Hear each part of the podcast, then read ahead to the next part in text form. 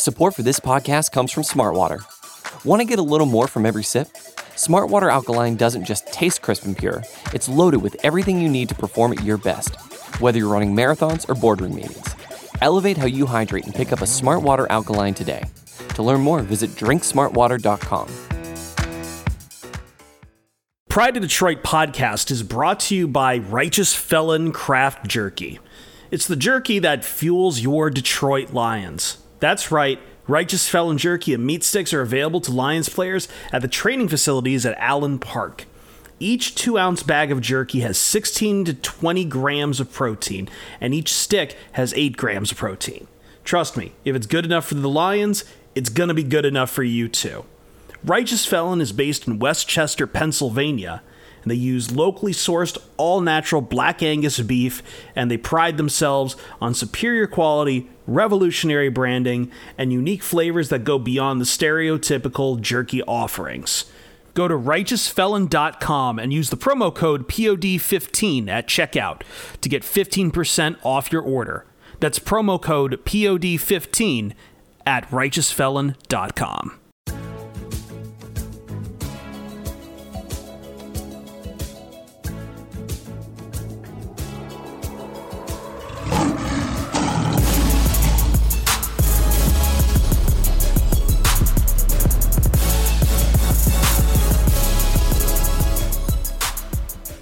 Welcome to the Pride of Detroit POD cast. The POD is for postmortem.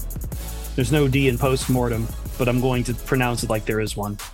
PrideOfDetroit.com, Pride of Detroit on Twitter, Pride of Detroit on Facebook, live on twitch.tv slash Pride of Detroit. As we come here, uh, what's what's the line from from Julius Caesar? Not to not to eulogize Caesar, but to bury him. I don't know. Whatever. I I thought I was a Shakespeare expert, and to be honest, I'm too shaken from this game. I also woke up with a squirrel in my face on Saturday. Uh, more on that in a break. But we have a lot to dig up for this team. We have a lot of problems to talk about for this team. Festivus came early, and it's time to just completely just. This was the this was the game where the bow broke on all the feel good, all the upbeat, on all the you know I will take ownership there's some stormy vibes ahead. But Pride of Detroit is always about therapy, first and foremost. And I am your unlicensed practitioner, Christopher Fett, at Christopher Fett on Twitter, and I cannot help you get pills. With me, as always, Jeremy Reisman, the fearless leader, the producer of, of Pride of Detroit, Jeremy Reisman at DetroitOnLion, who I, I'm sure has many fears today. Fear is definitely not the primary emotion I'm feeling. Rage. Currently pissed off is pretty close. Yeah. Okay. Yeah. I feel like we've done this podcast before. Too many fucking times. Yes, too many times. And sorry, this is going to get the explicit rating this week because yes, it is. Uh, I'm not holding back. There's no reason No. to hold back. There's really not. Uh, Ryan Matthews at Ryan underscore pod senior editor is also in here, um, sad and pissed off as well. I'm sure. Go Pistons. Is it that time of year? Go on Red the Wings. next on to the next hype train. Uh, on to the next hype vehicle. Let's go Red Wings. Okay. I feel like we do this too many times. And unfortunately, we have to do it again here because this is a loss that this is the two punch in a one two punch from the Seahawks game. First, you lose in the Seahawks game the way you lose, giving 40 up 48 points, that offense led by Geno Smith. Then, the, then you come to this game and you set an NFL record for failed fourth down tur- uh, conversions at 0 for 6, record that stood for about 27 years. And you give Bailey Zappe, a third string quarterback and a rookie, short field to work with, and your defense is beyond banged up. So there's a lot to unwind from this. I don't know how long this podcast is going to go because, to be honest, I don't know how long it's going to take for us to just burn out from rage and, and frustration. So I'm just going to hand it over to Jeremy because I feel like I need to go to the leader for Jeremy, what what you Yeah, want me? Do you want if me you're to- looking for what do you got? inspiration, What do you got, buddy? I'm not, got- I'm not looking for I'm not looking for inspiration. I'm looking for the sword. I mean, I don't know. You you went into this week hoping that the Lions were, were going to have some sort of miracle turnaround on defense like they did on offense last year. You were hoping that they would come into this game offensively and and do what they do well. And and listen, like this game was not out of hand in the first half. It was six to nothing, and you had the ball in Patriots territory late in the second half. And I know there's going to be a lot of talk about going for it on fourth and nine, and rightfully so. That that was kind of Dan Campbell at his most extreme. And if you, I mean, if you're gonna you're gonna kick Austin Seibert to the curb for missing a couple of field goals in one game and not trust the guy that you bring in for him for a 50 yarder, you're not even going to give him a shot in a game that was. I mean, we all knew Ryan. We knew this was going to be a game in which we were going to grind out possessions. It was going to be low scoring, and so you don't need to to do this Rams game plan where you're you're planning for a shootout. The game was under control. And listen, I'm not going to let Jared Goff off the hook for this week because it, it's one thing to go for it on fourth and nine. It's another thing to do exactly what he did, which was crap his pants when there was pressure over and over and over and over again. And listen, Four- I'm fourth gonna, and I'm gonna, two, fourth and two, and a one yard pass to Amon-Ra St. Brown is incomprehensible. That that coaching is a whole nother issue because the fourth down conversions weren't on Jared Goff. They were on horrible, ridiculously. I mean, Jamaal Williams at fullback, who didn't see that one coming that he was going to get the ball? It's ridiculous. But I, I mean, I, I don't I don't know where to start, man. Like there's just so much rattling in my head and and the primary emotion that I'm like I'm looking at the New York Giants, four and one. I'm looking at the New York Jets, three and two. How come all of these rebuilds take a lot quicker and we have to sit here and be like well let's fold our hands well give them another year like we're getting worse. We're getting worse. The defense is getting worse.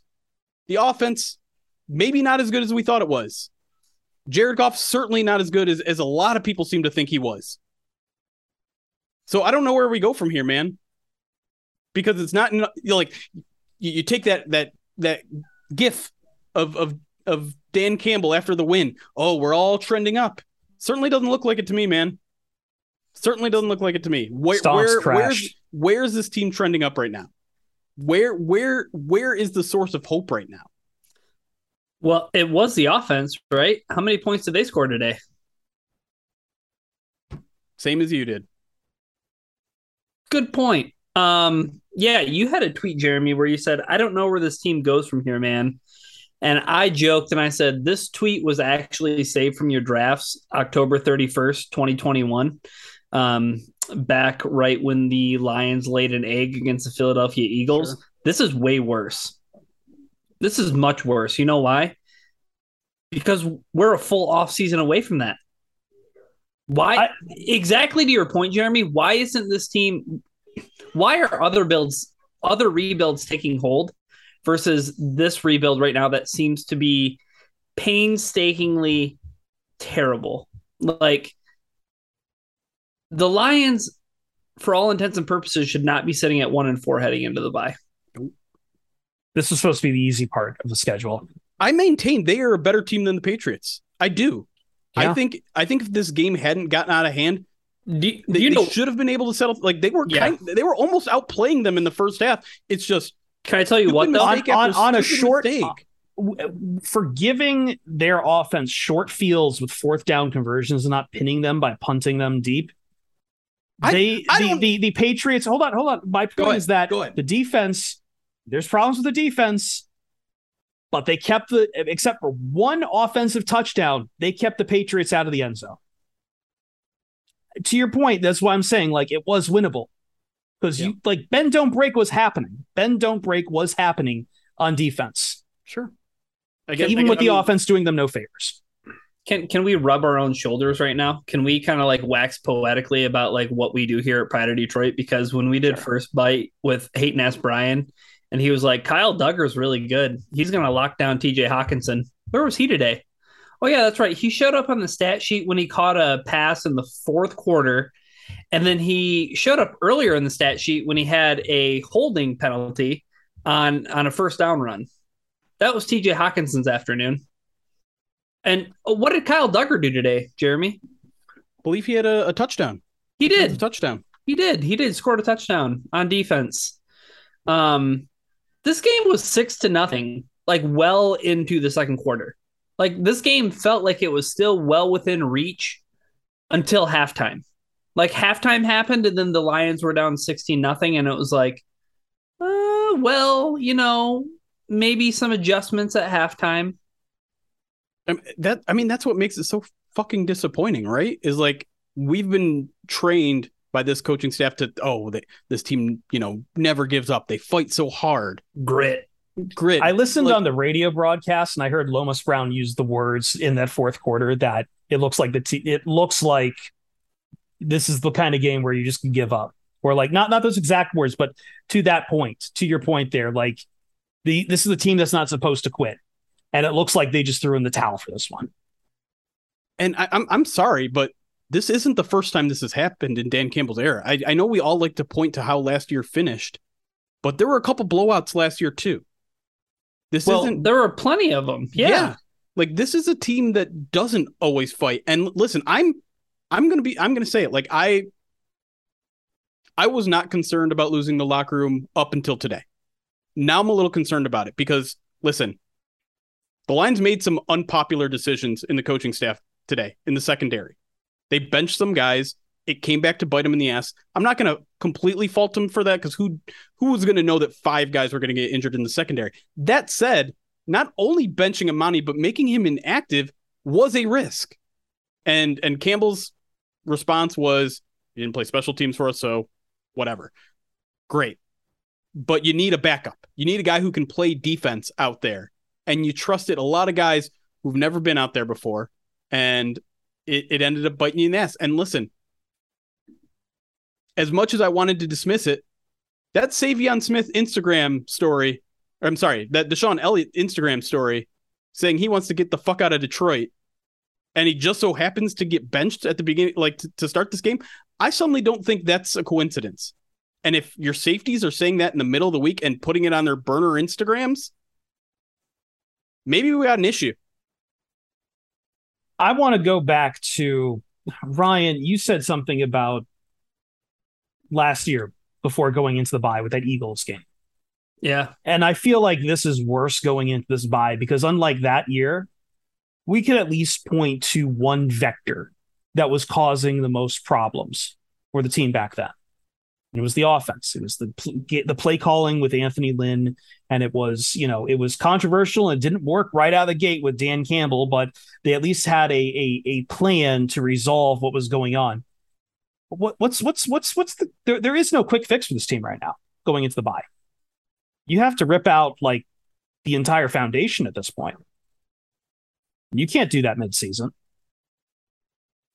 I mean, once again, I know we're talking about all the injuries that happened in the secondary. There's no DeAndre Swift. Amon-Ra St. Brown was questionable all week. He had an ankle injury. And he was on a bit of a pitch count. Yeah. Josh Reynolds had an ankle injury that clearly cropped up by the end of this game. Like he was feeling it by the end of the day. I mean, this this offense has been hampered by injuries as well. And what they were able to do last week against Seattle was a little fugazi.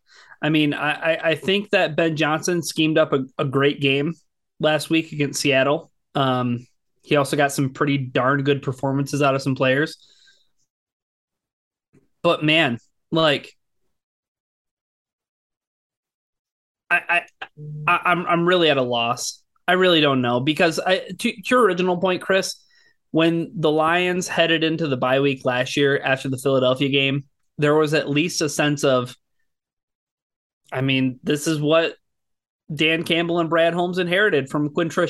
Like this is what they inherited, and and they've had to, you know, tear it down all the way down to the to the the bearings, and they had to rebuild it back up expectations changed. They really did. And with the way that the Lions started this season, they looked competitive at least against the Eagles. They they beat a bad team in Washington. And just the wheels have fallen off since then.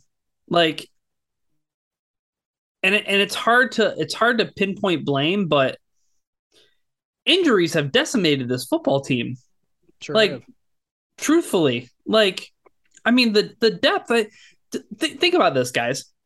When we headed into the season, Amani Oruwariye was the team's number one cornerback. Throughout training camp, throughout preseason, he was the team's no- number one cornerback. There was a competition between Will Harris and Jeff Okudah. Like, I- I'm not misremembering this. Amani Oruwariye was a healthy scratch today. I, I mean, I don't, I don't know what else to say, man. Like, I, I, I- that I wasn't want- even a question. So I'm sorry to try to, I'm, I'm sorry to try to like proposition you guys with nothing, but it's like, I, I'm just trying to like, here are the facts. Like, okay, with this being known, where do we go from here? But that, that, that's why I pointed out your tweet, Jeremy. Like, where do we go from here? Because I like I, I'm trying to make sense of all of it. I know that's what we're all trying to do right now is to make sense of it, but it, it, it seems incomprehensible It- what's going on right now. It remains and is becoming more more apparent to your point that I think the the theme running through it is the coaching decisions are just bewildering. They just they there's there's little sense to the continued aggression in the face of just you being schemed for it and getting just your pants pulled down by Bill Belichick. There's no sense in what happened with Oruwariye when you knew this team was already hurting and like I don't I people people the last thing people want to hear is Dan Campbell once again going up to the podium and saying this one's on me. Like yeah, we know.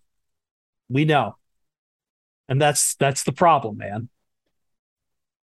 That's what I mean like where I I feel grim after this game because it feels like any trace of the feel good of the Ted Lasso, of the positivity of everything that was kind of going through. I'm not blaming Hard Knocks for this.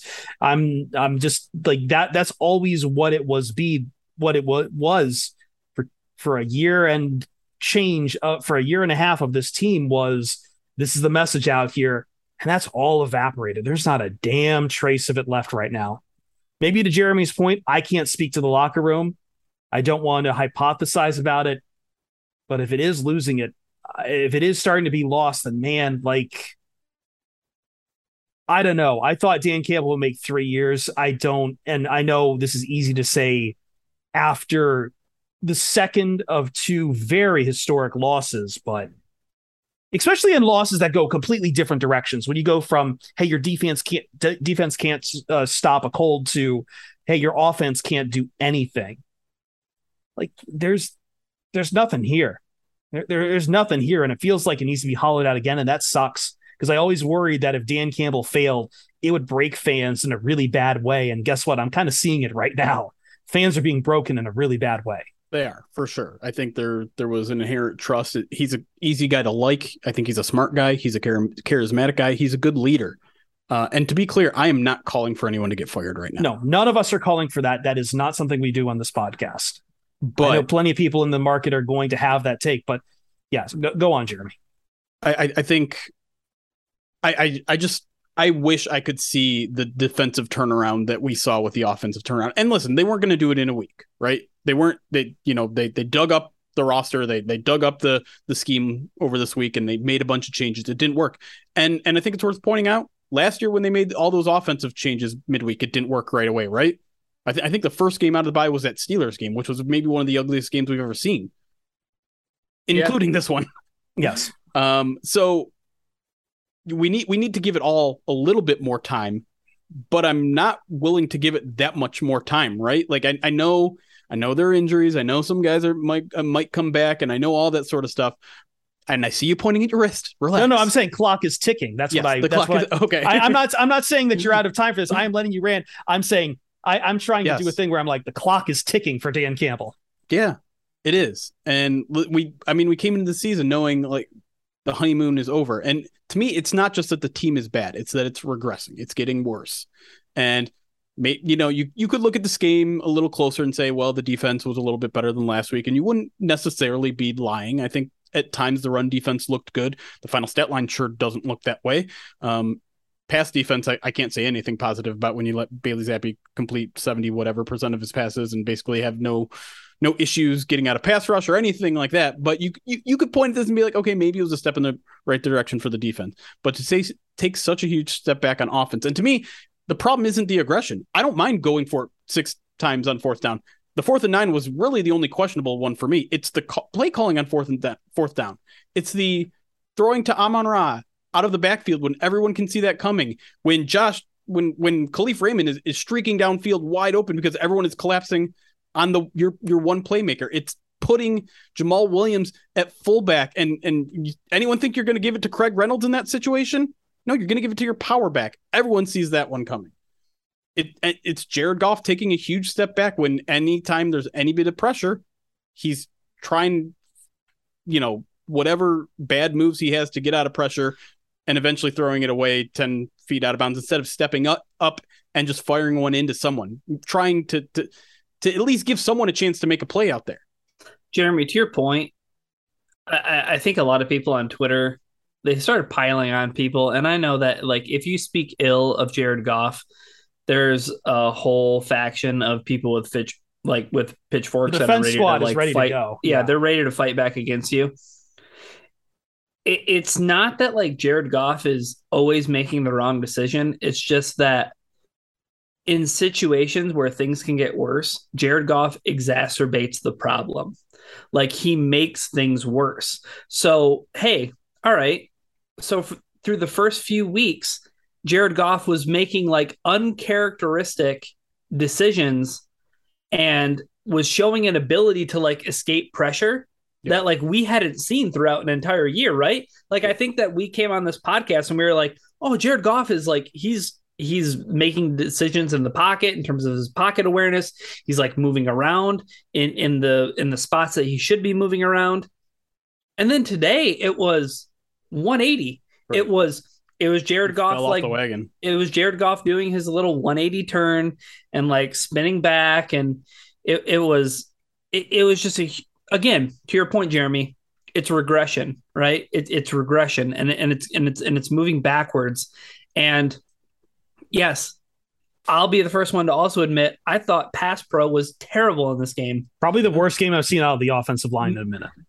you know we we kind of like turned we we raised an eyebrow jeremy to like the five questions that you know um pat's pulpit answered for us where they said like oh the patriots pass rush pass rush is exceptional it's like oh is it because it doesn't look so on paper and then we all showed up to sunday and we saw matthew judon as jonathan vilma kept on saying uh, taking other people's lunch and living rent free in Taylor Decker's head, and then in Penei Sewell's head, and then it was, I mean, goodness gracious, it it it was not good.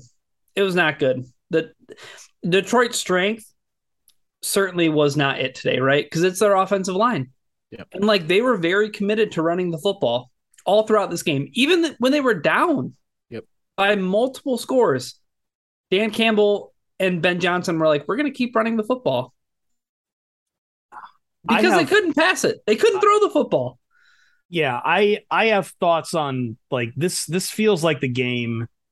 I know everyone's tried to bury him, but like this was the game where Bill Belichick, like he's he's seen Jared Goff before and he knows exactly what to how to get him off his sorts. And he's seen the Lions before. He knows exactly he knew exactly where to hit him. Well, And easy? Chris, because Matt Patricia and the Lions gave Bill Belichick and the Patriots the blueprint to stopping Jared Goff.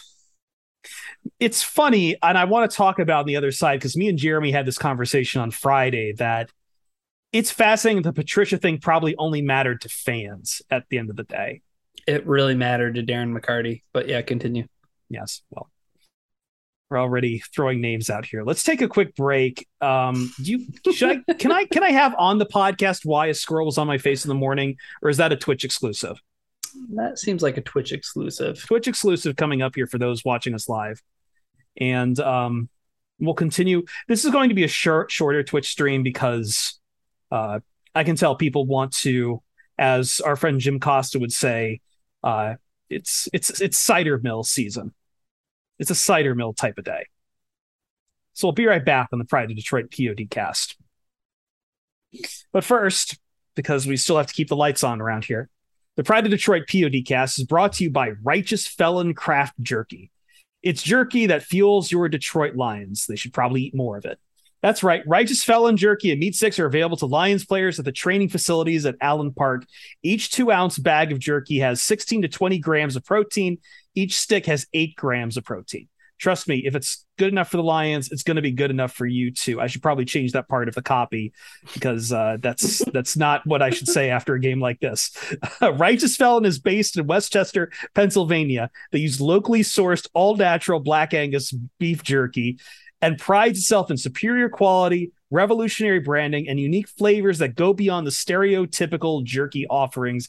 I've been slinging around the turkey jerky, and to be honest, I'm going to go cry myself into some of it later. Maybe the uh, Victorious BIG, the beer infused uh, jerky. I will probably do that. I will probably eat that and cry. Uh, you can go to righteousfelon.com right now and use the promo code POD15 at checkout. Get 15% off your order. That's promo code POD15 at righteousfelon.com.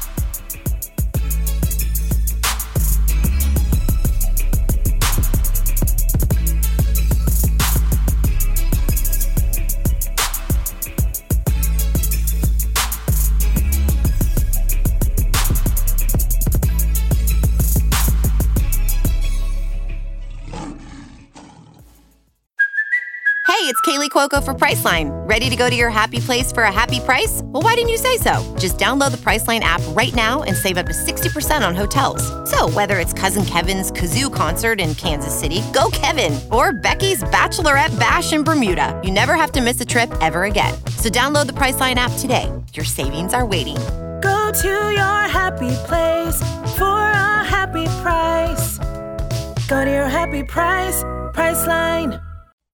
Pride of Detroit PODcast coming to you on a post mortem of a tape that will probably be buried, burned, uh, vaporized from orbit, nuked, nuked again, trash compactored, another orbital strike, ions, gamma rays, things of that nature.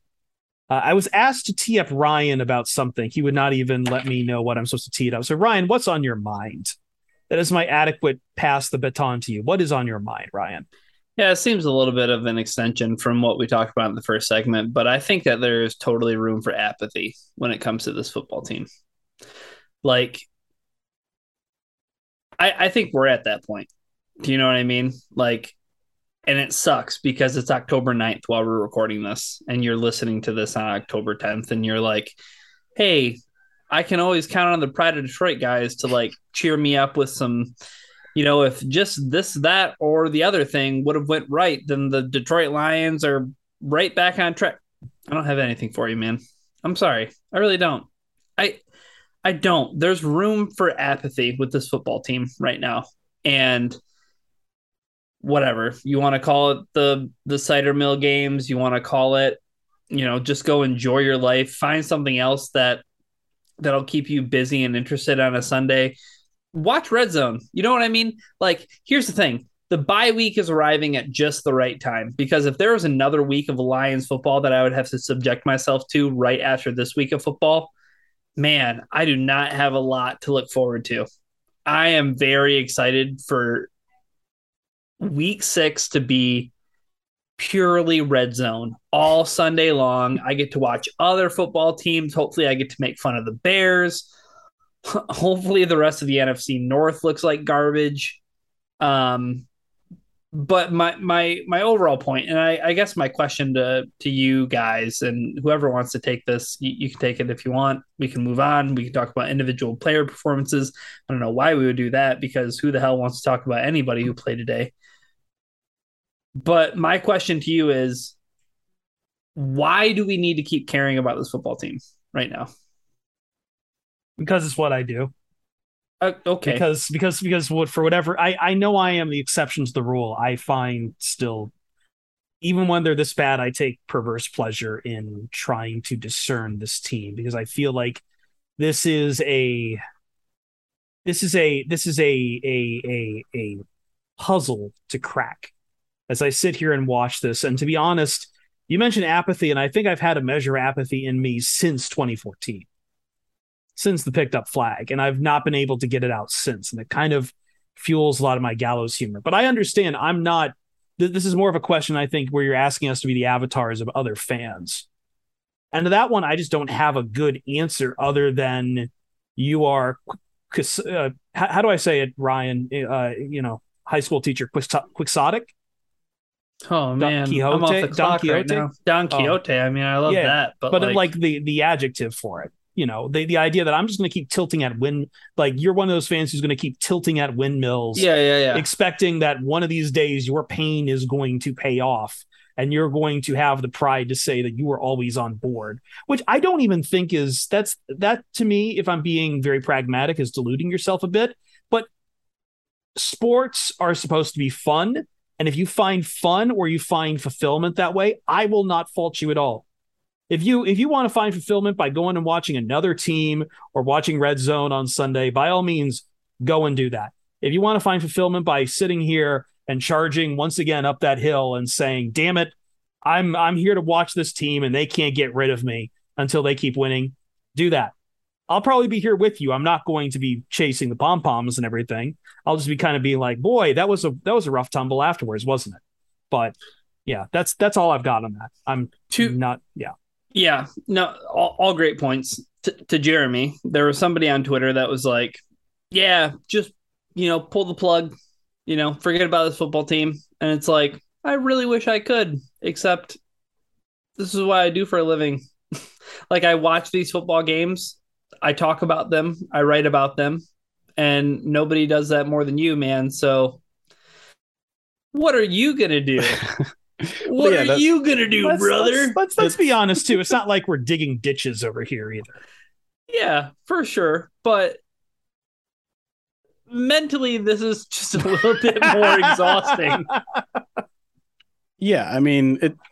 It sucks. It's horrible. Um, because there's going to be a large portion of Lions fans who check out from now on, and I absolutely do not blame them.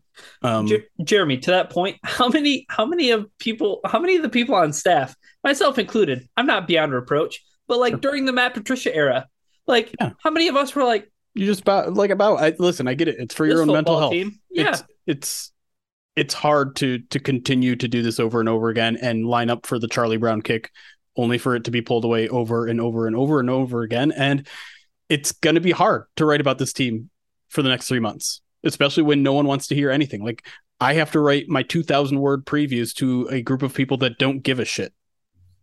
it's the worst. I hate it. Now, oh, if, if you're asking me why I'm going to continue to watch and why I'd probably continue to watch even as, as a fan, it's the same thing as last year now. Like you you throw away all the expectations for this year. You throw away any idea of, of maybe sneaking into a wild card or or finishing anywhere but last in the NFC North. Like that's all probably going to happen, right? You're you're going to be a bad football team, but now you, you look at your young players. Like I, I know for whatever reason, I don't know if it's Sparty, I don't know if it's just people that are angry and want to throw shit everywhere. Just calling Aidan Hutchinson a bust already. Relax He's five games into Seriously. his freaking career. Um, so let's see him get better throughout the year. Let's see if we can get Josh Paschal in here and see if he can make some noise. Let's see if Jeff Okudah can continue to play pretty well when he's not getting flagged for ridiculous fucking pass interference flags. That ball was catchable. That was completely uncatchable. He was on the ground and people he got shoved and, down. He got shoved got down and flagged. Let's let's see if Malcolm can continue to get better. Like the, I mean, there there are are things to look forward to as there always is if you just kind of remove yourself from expectations. And i think that's what this game does. It's like okay i don't i don't need to pretend anymore. I don't need to pretend that this team might be something that it's not.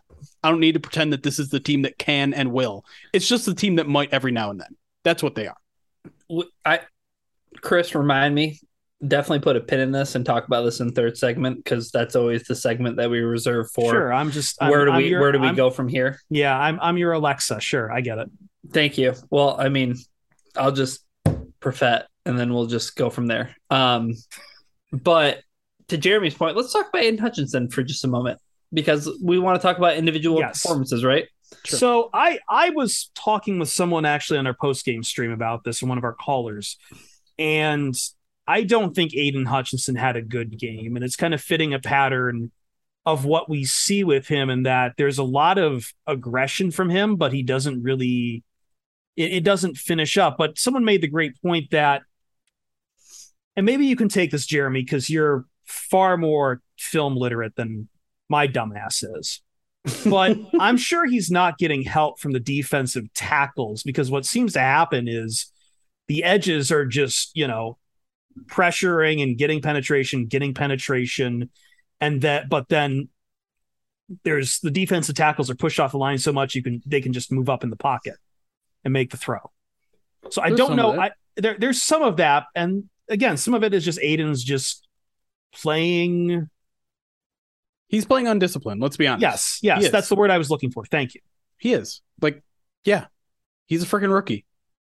He doesn't expect some of these quarterbacks to be able to move. Like, I mean, listen, Bailey Zappe should, isn't a guy that you should let out of your grasp. All right, like I, I'm, I'm not gonna, I'm not gonna sugarcoat that one. And be like, oh, that's just a rook-" like, no, you- it's not gotta Jalen Hurts. It's not, Not week J- one Yeah, anymore. right, right. Talking about Western Kentucky, buddy. And so I'm not, I'm not gonna sit here and excuse every single mistake that that Aidan Hutchinson has made.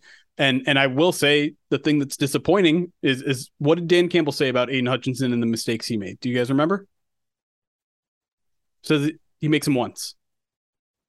That's not what we've seen. No, we've seen him multiple times, and I hate to say it, like he is a rookie. I think he does need development, but he was also sold that Hutchinson was very pro ready, and we've seen other defensive rookies from this past draft coming in and making impacts in their first year too. So I think there is, and I, I'm not saying look, bit. look, everyone's everyone's development is different, and I think Lions fans though are starting to look look towards those other guys like Thibodeaux and Davis and being like, well, these guys are performing here, here. And I agree, they are cherry picking, but that's what's happening right now is like they're seeing Davis contributing, they're seeing Thibodeaux tr- contributing, and and but then honing in on where Hutchinson's doing poorly and saying, well, why can't we have that? Well, I don't have an answer for it. It's unfair. Well, I'll t- I'll tell you the difference is the Giants are four and one. Right. The Eagles are still undefeated, and they're you know currently up against the Cardinals. So that's what's happening there. Yeah, I just, I mean, I don't know. If if you guys want to call it a career on Aidan Hutchinson, go ahead and, and scream it from the top of your lungs at, on Twitter. Did we not learn to not do this after Jeff Okudah? Have we not learned that rookies let them be rookies? I mean, there's there. I don't know if Jeff Okudah is the best example because people are no, still pissed no, about this that. is but this this was not a great game for Jeff Okudah too. We can get into that if you want at some point. I don't. I feel yeah, that, I know I agree with you there. I, I hate to like every time we do these player pieces, I don't I feel like we've done Okudah every game and I keep wanting to be like, hey, can we find a different player to talk about? And You know who had a good game? I thought was Alim McNeill. yeah, speaking of DTs, sure. I thought he made a couple plays. He like, did. and I- and I think the problem that a lot of people had with McNeill so far was that he wasn't showing up. Like he wasn't making plays. Yeah. He wasn't flashing. And it's like, well, he made some plays today. I, I very distinctly remember a third and short play where he wrapped up Rhamondre Stevenson and held him from getting a first down, which forced a field goal, which the Lions couldn't even muster up today. So, um, Yeah, I, I don't know what Yeah. else to say about individual performances. I, I think they missed Well- Charles Harris in this game because I don't know. I Austin Bryant is I don't know, but Can't- what tackle people and what has Well- Charles Harris done this year though? You know what fair. I mean? Like, well, okay, yeah. well, okay. So let let's follow a trend here. If Aidan Yeah. Hutchinson is struggling, if Charles Harris is struggling, if if Austin Bryant is struggling, if if I mean Julian Okwara was a guy I think that that maybe we thought we're gonna let's take another step. Like, at what point do we go? Okay, well, maybe the coaching isn't doing their job either in developing these guys. Or they're just or the scheme or scheme wise, they're just not putting them in a great spot for. Because like, look, we we saw it last week too. Like, we what was our problem is the like the aggression on the defense and they're just not getting home. lines zero quarterback hits today on Bailey Zappe, zero. Bupkis Texans and and perfect. drop back twenty one times. They had their shots. Yep um, the only other part I want to hit on player performances, I know we hit him a little bit in the first segment, but do we have anything else to say? Like, did we cover everything on Jared Goff? I just I, I feel like every week we're going to keep doing this with Jared Goff. And I know he's not the only problem on that offense. There's a lot of problems with that offense right now. But as we said in the first segment, this is the kind of game where every weakness of Goff was on display. I yeah, I, I just I, I think I like the the relapse analogy here because when he was put into pressure pressure situations, he went back to those old like I'm going to somehow try to run my way out of this. The spin move when, came back. when we when we all know that isn't possible for with him. Like I know I know he did a little bit in the first few games, but that was more like stepping up in the pocket. This is him trying to do these outside escapes when he just has doesn't have the athleticism to do it. And the name of the game, man, if if you if you decide you're going to tuck and run, you you have to protect the football. And I, I I can't tell you how many people over the first four weeks of the season were like, well, he's he's doing so, such a bet, better job taking care of the football. It's not making any you know backbreaking mistakes, and that's a low bar to set. One, but two, he had just two absolute backbreaking turnovers in this game. And let's not kid ourselves, man. This guy had three or four or five interceptions this year that should have been interceptions. He led the league in turnover worthy plays going into this week. I I don't I want to believe that the Jared Goff that we saw that didn't turn the ball over a lot at the beginning of this year and the end of last year is the real Jared Goff. But there is a mountain of evidence that that's not him. There's a mountain of evidence that when literal pressure comes up, he doesn't know how to react. He is one of the worst quarterbacks when pressured. That's statistically factual.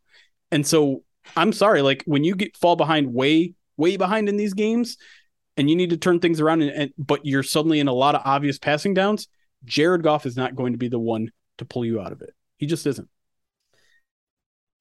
I, I think one of the most frustrating stats from today is the Lions had the ball at New England's 25. They had the football at New England's 31. They had the football at New England's 18. No points in any of those situations. And guess what? I'm not talking about late in the game where, you know, the Patriots are up by 20 some I'm talking about when the game was still well within hand. All of those possessions happened in the first freaking half. And one of those possessions was the the Lions are down 3 nothing.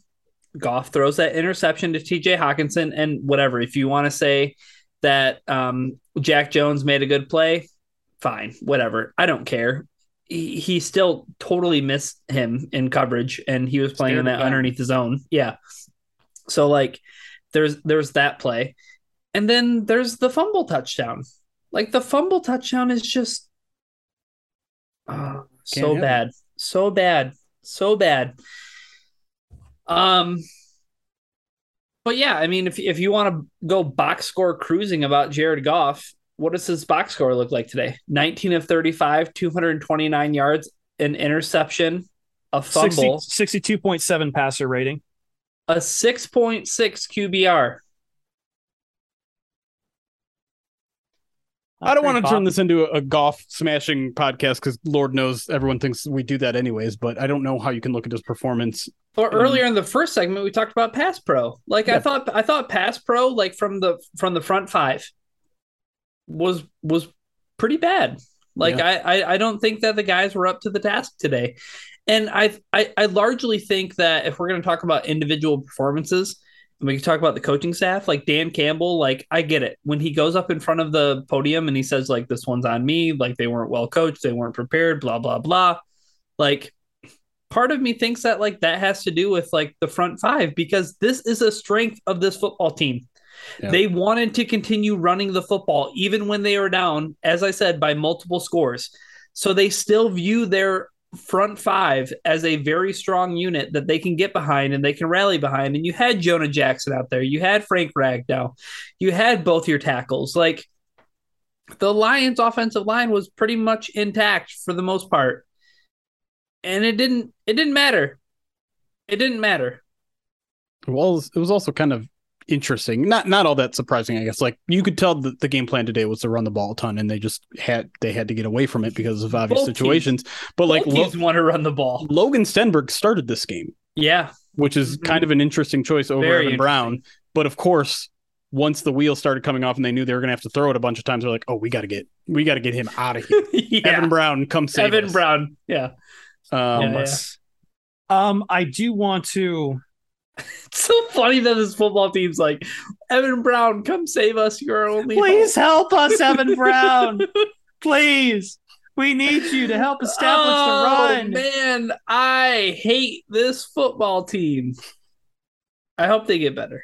I think I had one more note here that we need to talk about it, and I know this this feels like even more of a. This is going to sound weird saying that this is probably the wet blanket to throw on this because we are at least having some gallows humor here, but um, this game was rough because of what happened to Saivion Smith. Yeah. early on in this game. Um, do we? Is uh, Jeremy? Is there any update on him or? Yeah. So he does have movement in all of for, for the background, prob- he he got he had to be put like uh on a board, Backboarded. like, backboarded, and everything out of this game. Yep, suffered a neck injury. Uh, just a hor- horrific scene watching his dad climb into an ambulance with him and and carted off of Gillette Field. Um, and it, you know, it obviously took a really long time to get all that done properly, and that that I mean that emotionally takes it out of you, right? And and no one should use that as an excuse for for what happened afterwards, but um, it's just like a, a hamper on the day. It happens in the second defensive play of of the day. Um, but yeah, the good news is that Dan Campbell said after the game, you know, he has movement and, and feeling in all of his extremities, and they're hoping that he gets to actually fly back with the team um, on on the team uh, airplane. So hopefully all that happens. Uh, looks like we we avoided a you know very very serious injury, but um, you know, hopefully hopefully everything maintains the the upward trajectory in, in, in the news we're hearing there. But yeah, that and then on top of all the other injuries that happened in this game is just it just made a bad game worse, you know? It Yeah. really set the tone for the entire game, though, right? Yeah. You know what I mean? Like, Lions get scored on, Patriots get the ball back. I mean, oh, I, I I think the worst thing, right, was probably seeing the passenger side door open and them like beckoning Saivion. Was that his dad or was that Yeah. another family member? The- his dad and his uncle were there, uh, Okay. according to Campbell. Yeah. So I mean, just beckoning them to like get in the ambulance with them. It makes you sick, man. And and even watching the game, like I felt like the next three or four possessions, I was in a haze. Like I didn't want to cover the game. I just like, and, and you have to imagine like to the to the players that know him. How are the players still playing? Yeah, right? like Yeah. that's that's hard. And it's uh, compound that on everything that's been going across the league in the past two weeks or so. Starting, and, it, it feels like Tua was the opening salvo to a brand new wave of just, oh my God, there are some horrific, there are some horrific like injuries to the head, neck, and spine that are happening once again in the NFL. And it's Yeah. right there in front of you on your TV. Yeah, and and I don't want to get too much into the Zapruder film of his injury or anything like that, but like watching it on the first replay, it was like, was it his leg? Was it you know Right. something like? And then all of a sudden you hear like I'm not even here, but like you're just watching the entire scene unfold, and it's like there's an ambulance on the field and he's being backboarded, and then all of a sudden it's it's a neck injury, and it's like my god, man, like you also think There's a- about like a, a guy who has an opportunity to step up and play, right? Like Amani Oruwariye is the guy who gets healthy and active, and Saivion Smith is the guy who's going to step up and play for him. And, And that's what quarter, happens. He loses his opportunity. Well, we hope it's not the end of the career for Saivion Smith. We hope to see him back, and hopefully he's healthy and discharged soon. So we'll keep an eye on that. Uh, let's take a break. When we come back, we are going to look forward. I will play Alexa for Ryan again, and we'll, I don't. I'm not going to promise a silver lining out of any of this. But the best news I can give you is that there's no Lions football next Sunday. That's the best news I can give you. I swear to God, if one of you tweets me a joke of the Lions lost the bye week, block, Block, block. block, block report. You're all blocked. None of From you are free accounts. from sin. you you you said guys, and I thought you were talking to Chris and I, and I was like, I would never do that. that's that's a low brow. you're, you're talking even- to all of you out listening. We the love royal, you, but the royal you. We'll be right back on the Pride of Detroit POD cast.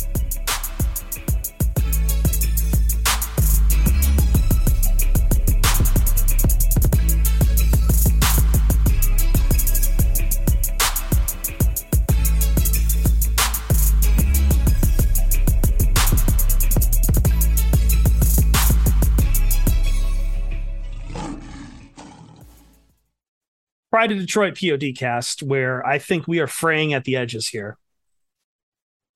I uh, I I have faith in the integrity of our crew. I think it is a good crew. But there are days where I worry that we'll get to the end of the year sometimes intact. Jeremy might be very close to a psychotic break at some point here. Ryan, I think, is about to become the Joker. You fellas got any new show recommendations? I'm sorry, that's There's part been of the bit that I'm doing right now. There's been suggestions off and off when we were exclusive to Twitch about potentially just abandoning all of this for a week. I won't let that happen. I'm having too much fun harassing you people. Does Jeremy tormentor. have reviews to read? We do have reviews to read. I sure sure 'cause I- do. Because I have a question to ask after that. So Jeremy, you should go. yes, and I have your Alexa re- uh, report here too. to remind Thank you, Chris. All right. Uh two our, our final two reviews before we're completely caught up and if I missed you, I'm sorry. Dylan Huber, five star says, would have given a six star if I could. I don't think you guys realize how great you make my football season. The midweek Aw. content that you put out for my commute to and from work gets me from Sunday to Sunday seamlessly, and I enjoy every second of it. I think it might get looked over how, as to how much work you guys actually do to provide us with this, and I speak for everyone on here when I say thank you and go Lions. I don't know about that last part, but thank you for all the nice things you said about us. we try. very nice we try. We we, de- we desperately try. Uh, last one, five stars from Eric MLB slash Rev Eric says, Pride of the podcast. I've been with these guys almost since the beginning, and the danger of it is you feel like you know them, which leads to you yelling at your phone like a maniac and thinking stalkery thoughts like, I think we could be friends. Uh, what what was my point again? Uh, what was my point again? Oh yeah, the coverage is superb, the writing is top notch, and the conversation is entertaining, informative, and easily accessible, even when they break down the technical stuff. Between Jeremy's mustache, great writing, Chris's luchador mask, out of state perspective, and Ryan's great baby, fan perspective. These guys and their cohorts cohorts are a blessing to Lions fans, and kudos to Eric's parents for spelling his name right. Hooray! Hooray. Go Lions! Go Lions! Go Lions. Go loins. Where do we go from here? I Oh, have the. Oh yeah. I, I have a question from Uncle Indigo. When does the rebuild start? Are you just like this. trying to I don't like just? this. I don't like this bit You're, at you're all. trying to get Jeremy to log off at this point. You really are. Both of you are doing a very good job of, of making that a pos- distinct possibility. Well, we got to talk about where this team goes from here, right, Chris? Yes. Um, I don't know where this team goes from here, other than straight to the bye week. And I guess my the only question in my head is what can even be fixed in the bye week right now? And I guess where do the vibes go in the bye week? Because I think the biggest thing out of this, Ryan, is we've hit on it a few times, is that the Ted Lasso of American football feels around Dan Campbell are completely gone. And I feel like an entire week to stew on that is not going to be healthy, both for fans and I worry maybe for the players themselves at this point. And I wonder, t- I wonder first off on the latter part, how much of it has actually impacted the players. I, I, it's a hard thing to figure out, to suss out, especially from the outside, even if we have, you know, questions to ask them directly.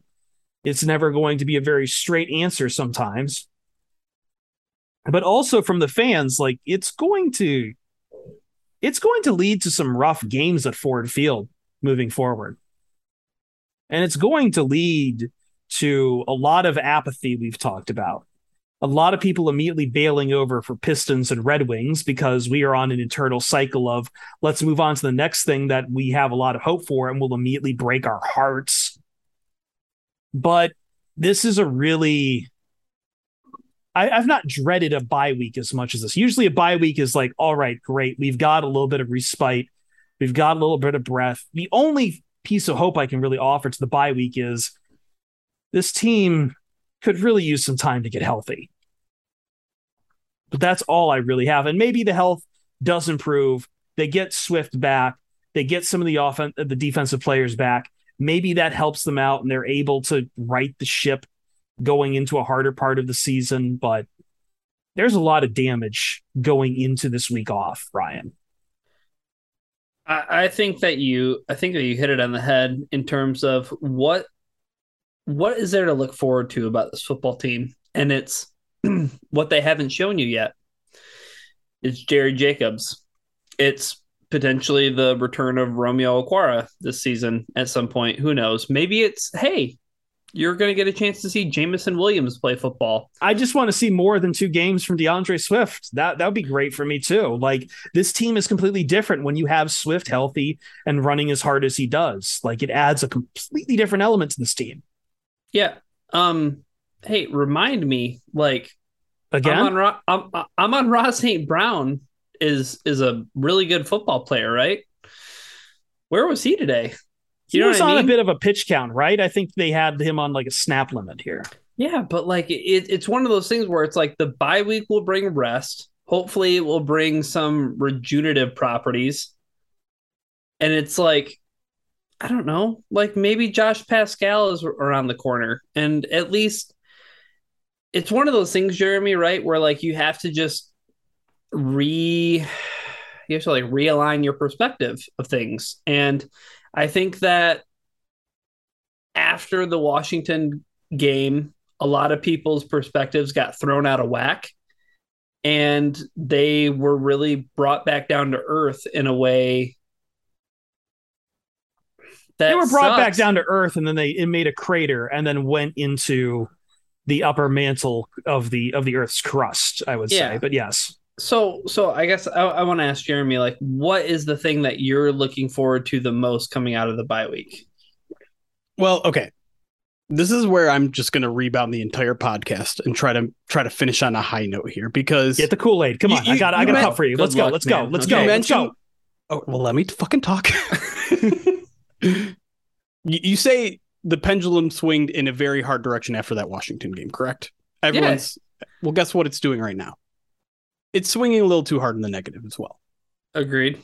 This team was not, I mean, I hate to keep going back to it, but they were not a team that deserved to lose 29 nothing in this game. Like they were better than that. They they they messed up on critical downs. And listen, good teams don't do that. I understand that. I'm not I'm not trying to sell you that the Detroit Lions are a good team, but they're not this bad of a team. And so they will continue to win games. They will. It won't be it won't be seven, it won't be eight, won't be nine, it might be seven, won't be eight or nine. But they're going to get better. They they're going to get some of these guys back. I, am with you, Chris. Like D'Andre Swift on this team makes them an entirely different team because they are still. I mean, there are still Jamaal Williams runs where he's not getting touched until eight yards downfield, and we know once Jamaal Williams gets touched, for the most part, unless he has a vicious stiff arm, he's going to get eight or nine yards total. Yeah, I but also D'Andre Swift can mention, turn those into thirty into I 40, also forgot, into 50. I also forgot to mention one name, and it's one name I know you have not forgotten, but Jameson Williams is around the corner too. Yeah. And so the offense, I I still think there's a lot of reasons to be optimistic about the offense. I am very skeptical of Jared Goff, and I think we've voiced uh, as much as we can about that. But let's see, with all the healthy parts, what happens. Let's see if he can bounce back and be the guy that that, that we saw through through the first few weeks of the season. If there's anything I've learned about having young children, it's about security and what a good blankie can do for somebody. How much of that is affecting Jared Goff? Like not having D'Andre Swift is more than just like the run game. Sure. It's like losing your security blanket in the passing game, right? Like you don't have a guy who can literally be flat backed or I'm sorry, he was he was on his stomach, all four limbs spread out across the ground, and then he runs up and scores a touchdown. Do you know what I mean? Like I, I feel like I feel like we're kind of underestimating how much D'Andre Swift matters. Sure. But I, I, I still feel like this passing game too has a dimension that it needs it to does. hit. Because yeah. I mean, DJ Chark has been missed. Like, where is this deep ball? What that, did you think about that? What did you think about that? Like DJ Chark getting ruled out after like having like a encouraging Thursday, right? It was like, oh, like he's back to practice. Like his yeah. he says his ankle feels better, and then all of a sudden it's no practice on Friday and he's not playing. I don't know. I, I, I think I think and here's something that's kind of been bubbling within me a little bit. Like this team is suffering a lot of midweek injuries. a lot of in Yeah. practice injuries. And that to me seems a little bit abnormal. Like Charles Harris, groin injury on Thursday, out. I mean, the the Taylor Decker injury was, was during a practice. Uh, uh, Jonah Jackson's finger injury was during a practice. That to me seems very odd. And I'm, I'm not accusing anyone of anything.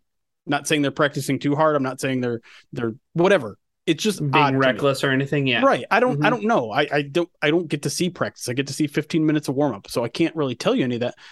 But it's weird. And it's certainly hitting hurting this team right now, right? It, it we're we're going into this week every week we'll be like, okay, well these guys got injured last week. They might not play. And then suddenly like the laundry list of injuries is two times longer by Friday and it doesn't make any sense.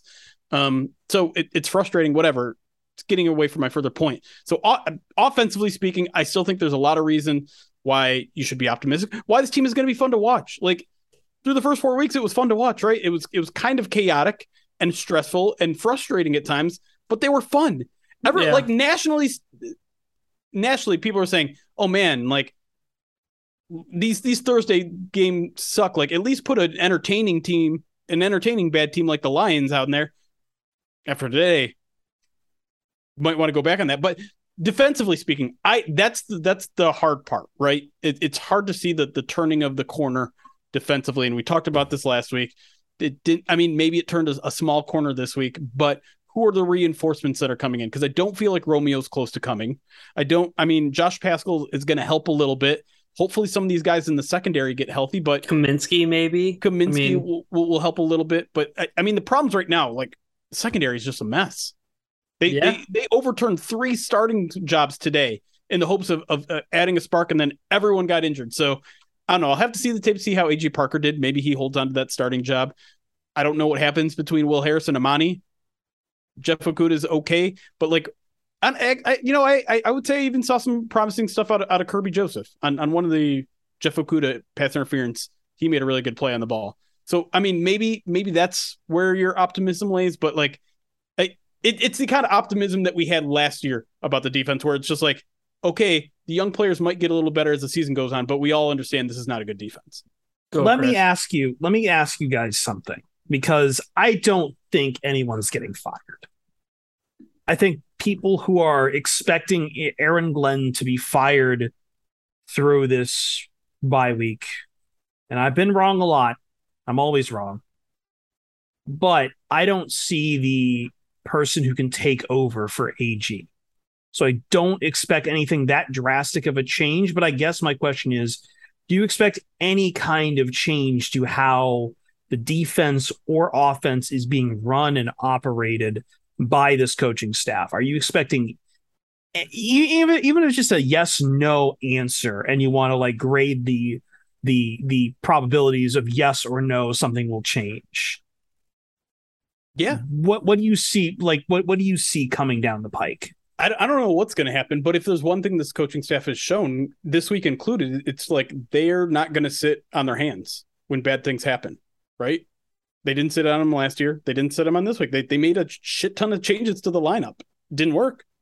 But Dan Campbell, again, he came out today like, we got to change something. We're going to change things up. We're going to mix things up. And it's the one part I do respect about this regime because God knows the last one was stubborn and just kept trying to shove the the round peg in, in the square hole.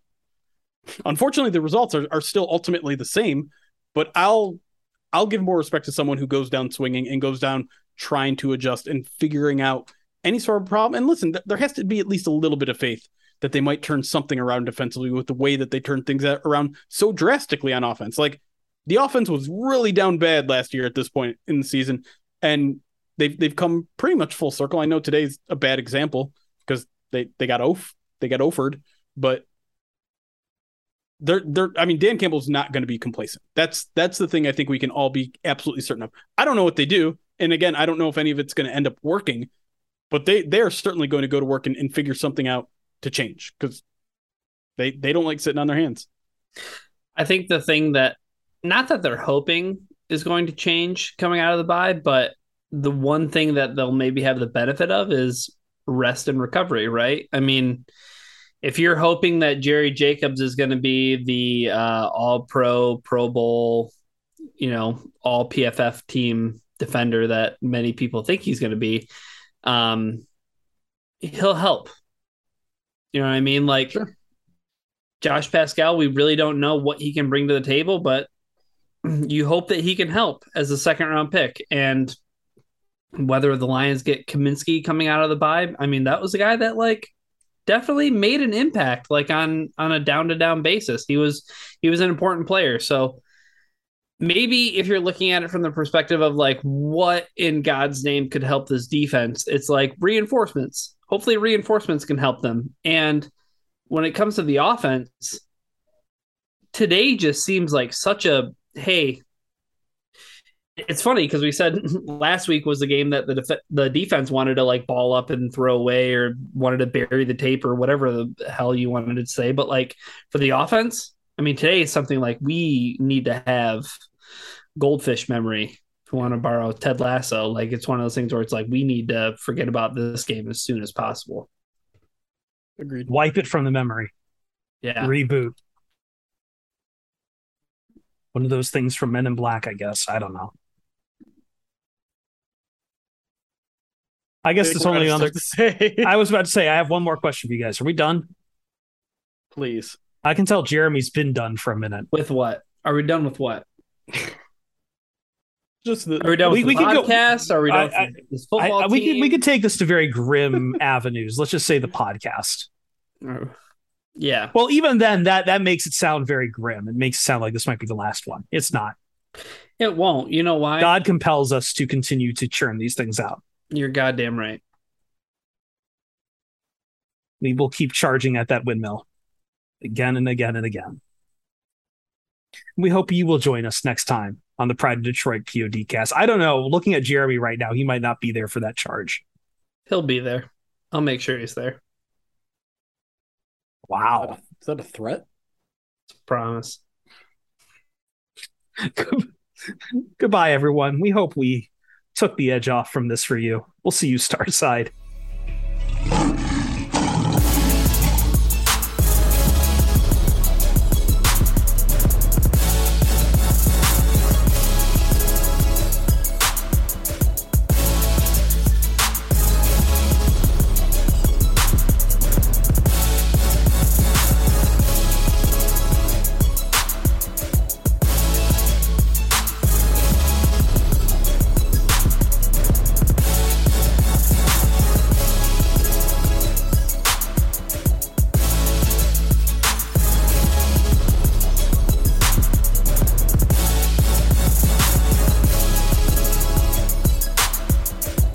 Pride of Detroit podcast is brought to you by Righteous Felon Craft Jerky.